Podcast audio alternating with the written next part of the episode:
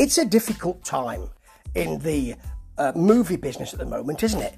Even before coronavirus, you had spiraling costs, both with production and uh, and actors. You had uh, audiences in some ways coming down. Then you've got the coronavirus issue, and you've got to deal with new players like Netflix and Amazon. You know, how does this affect producers and those people pitching and selling their ideas to movie houses? Well, even before Netflix and Prime, Amazon Prime came online, I think what was happening is it was making them timid.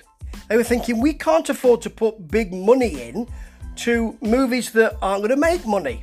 And if they lose a lot of money, that's a lot of money gone. We put a lot of money in, we lose a lot of money, and I lose something my job and my credibility in this town called Hollywood Town. I've created that. Very nice. So, what it made them do was say, I know that movie made loads of money, let's make that again.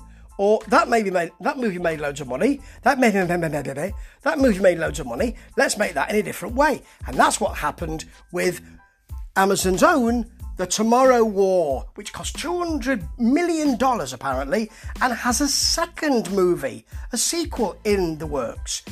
Is it worth a sequel? Let's see. Okay, the thing about the Tomorrow War, and the first thing that's really annoying is that all of the big scenes are very loud, so you have to turn the sound down a bit. All of the dialogue scenes are very quiet, you have to turn the sound up. That's really annoying. The basic idea links loads of movies together. It's a sci fi movie. In the future, the Earth is under attack from some kind of monsters. Very Terminator. People come from the future to tell us this. Also, very Terminator. In the future, there are these monsters who have who are, who are destroying Earth, and there are only now 500,000 people on Earth in the present day. So they started conscription to go and kill the monsters. However, you can also sign up. I don't know how this works, and you get given a million dollars. Did I dream this, or is this in the plot? You get given a million dollars, and you go for seven days, and you get phased in there into the future, and then come back. Very looper. These monsters are there are two types. The females live in the ground, and they're kind of um, or underground, should I say, in, in lairs, and they're kind of um, they're kind of Tyrannosaurus rex type creatures mixed with Triceratop creatures. The males, who are there to protect them, are sort of dinosaur type creatures with big razor sharp teeth and tentacles with eyes on them. We've seen that before many times. And they scuttle around a bit like bugs. It's very Starship Troopers. In fact, this conscription thing is very Starship Troopers. And in one scene where the nests are, you see loads of males coming over a hill, which is extremely Starship Troopers. In a scene later on, they go and have a look for some alien pods, which is very aliens. In it? Right, so the hero is played by Chris Pratt who you know of of uh, Jurassic Park movies of latter day and um, the the Lego Batman movies or movie. So you know he's a kind of wisecracking, nice bloke. He's a utility player. He's kind of neither one thing nor the other, and so he does get work. He's a school teacher who wants to be a scientist and can't get his scientific stuff going. So he's got a, a dad that he's disaffected from, uh, played by J.K. Simmons with a big beard, pumped up physique, looks good, and is always good, I must say. And he's got a family, young daughter, and a wife. So he decides he's going to sign up. And because he's been in the army before, he's at a premium. They don't say what kind of army.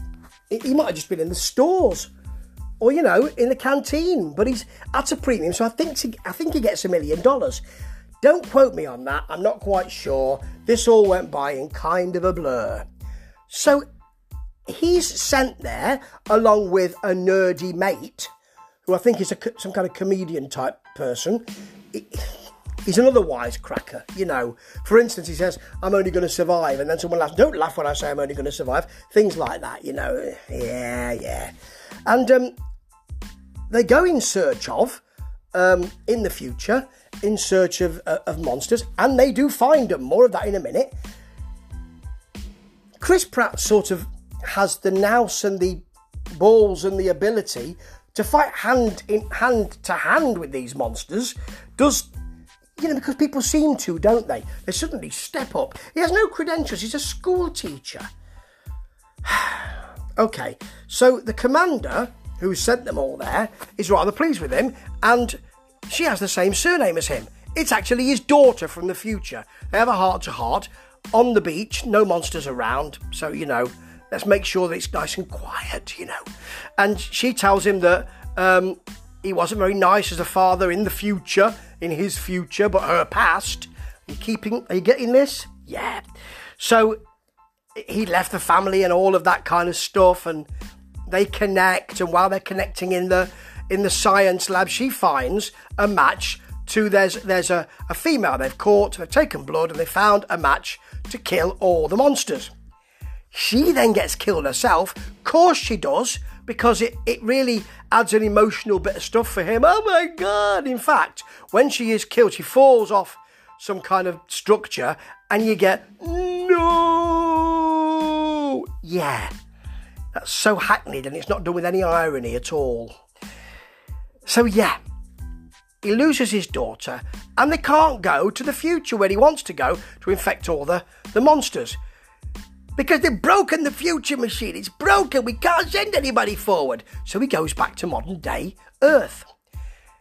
He then finds I can't I don't know how this I think it's I think it's the nerdy guy who's kept in touch with although I don't I don't see any scenes of him saying let's swap numbers I'd like to keep in touch with you do you have a Facebook page what's your Skype address you know anything like that keeps in contact with him.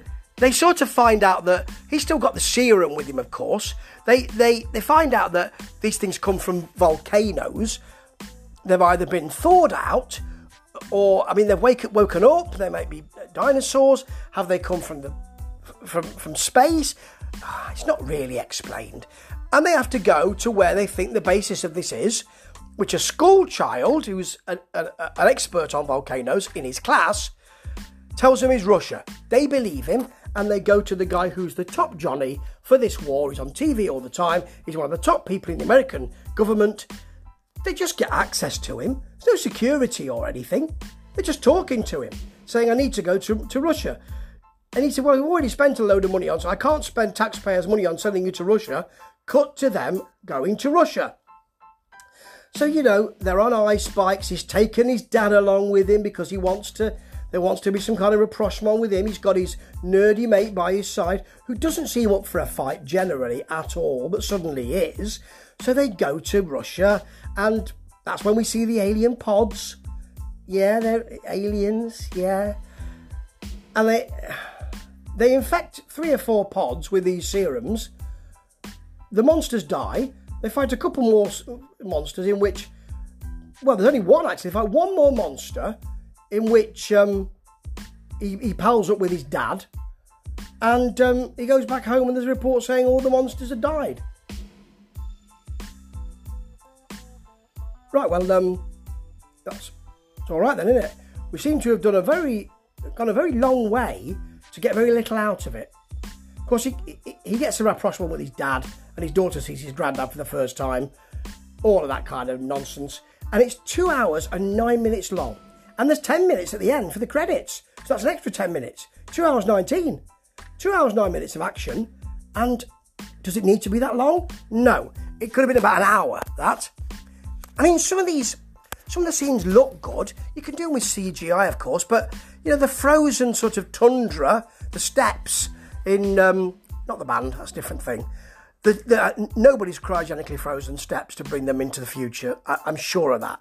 The steppes, you know, when they go to Russia and all that kind of stuff, looks good. And there are some good set piece scenes. The first scene where they get sent to the future and they're in a very quiet, burning city and they're searching for something and they have to shh, shh, be quiet.